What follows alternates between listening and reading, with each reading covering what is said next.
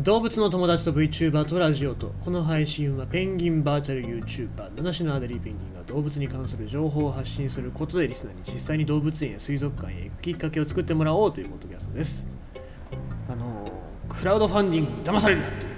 今日はそういうテーマでお話ししますけども、まあ、僕自身の話ですよねえー、まあ手ぶらで移動一瞬でセットアップできる一脚、えー、スタディフリーっていうスタディフライスタディフィーなのかな？読み方が分かんないんだけどさ、えー、まあ、このクラウドファンディングというか、まあ、これが欲しくて、えー、まあ、3万円ほど僕は、ね、出しましたんですけども。まあねあのこのうん頼んだやつが全然来ないと。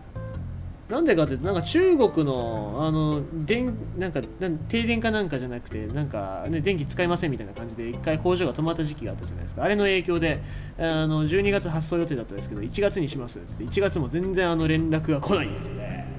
これ来ないんじゃないかなと思ってことによっては。あだからまあ本当にあのね今ホームページ見たらなんか写真も怪しいしさね文章も怪しいしまあ実際商品があるのはあるとは思うんですよ。あるのはあるから僕もねちょっと買ったんだけどもなんかねもしかしたらこのまんま来ねえ可能性あるなと思って。でまあほら僕もいろいろと使いたいこれ使っていろんなとこ行きたいなと思ったけどこれが来ないことによってあんまりそういう場所にも行けてないっていうね。そういうそういう不満がありますよ。もう今日は喋ったら長いですよ。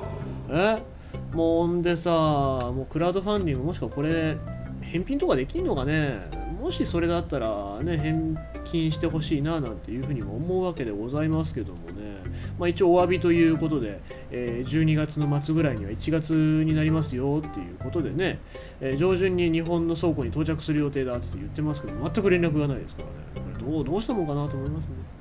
はい、まあそんな、え、ニュースでございます。動物のお話ですよ。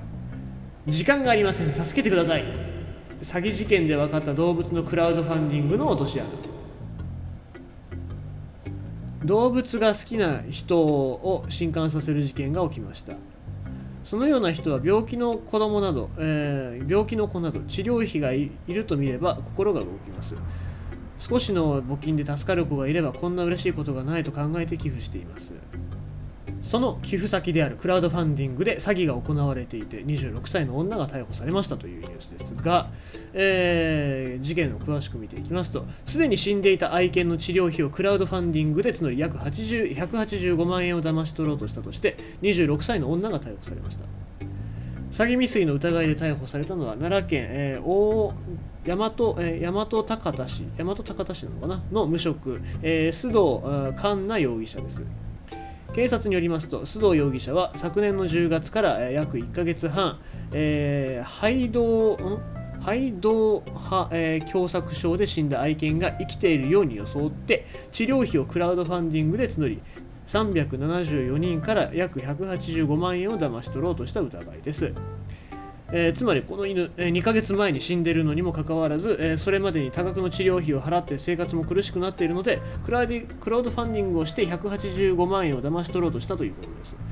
なぜ発覚したのかは、えー、このトイちゃん、このラブラドールレトリバーじゃないや、フラットコーディレトリバーですね、のトイちゃんが通っている動物病院の関係者が、えー、須藤容疑者がネット上で資金を募っているのに気づき、警察に相談したとのことですというところでございまして、えー、とこれあの、レディー4っていう、えー、クラウドファンディングの、えー、その、なんだろう、プラットフォームなんでございますけども、まあ本当に184万4500円、ね、えー、目標金額が85万円だったのに対してこんだけ集めてしまったというところでございますね。で、えー、この、重度の肺動派、えー、狭窄症と、えー、肺血症、関節炎と戦う7歳、えー、7ヶ月の愛犬を元気にしたいというタイトルがついています。えー、で子犬のフラットコーディレトリーバーのトイちゃんの写真があります。このサイトには以下の写真がついています。えー、トイちゃんの元気な写真、え、血液検査の結果、胸部レントゲン検査の画像、えー、胸部エコーの画像、いろいろとあるわけでございますけども、で、えーえー、心肺の手術っていうのは一般的な動物病院ではあまりしないので二次診療や心臓や肺疾患に特化した動物病院で、えー、このトイちゃんの治療はされたのでしょう。一般の飼い主がこのサイトを見ると、えー、詐欺にあっても無理はないなと感じます。その上詐欺をする人っていうのは動物好きの心に刺さるような言葉をよく知っています、え時間がありません。僕を助けてください。手術をしたからといって完治する病気ではありません。だからといって、えこんなにも頑張っているトイがいるのに絶対に諦めたくありません。などと書かれているとつい寄付をしてしまいたくなりますと。いうところで、まあ、こんなことをね、えー、してしまう、まず犯人が一番いけないんでございます。えー、でもやっぱりクラウドファンディングっていうのは、騙そうとするっていう人がいるわけでございますね。で、そういうひどい人っていうのに騙されないようにするためにはどうすればいいかって言ってこのサイトまとめてたんですけどまあとにかく、えー、本人に確かめて、えー、質問してみろとかあの慎重にネットで発案者の名前を検索してみるとかなんか書いてますけどあまり参考にならないです正直これは。うん、なんか獣医師の方が書いてるんですけども、あんまりそれって、うん、参考にならないと思うので、あえて読みません。ただね、やっぱりそのクラウドファンディングっていうのは善意で、本当にやってる人、困ってる人っていうのはたくさん、えー、あるシステムでございますのでですね、まあ、こういうところで騙されて、えー、悪い評価になってしまうっていうのは、クラウドファンディングの運営者側の方もね、え良くないとは思いますのでですね、まあ、そういう対策っていうのはしっかり、運営の方にもお願いしたいなって思いますし、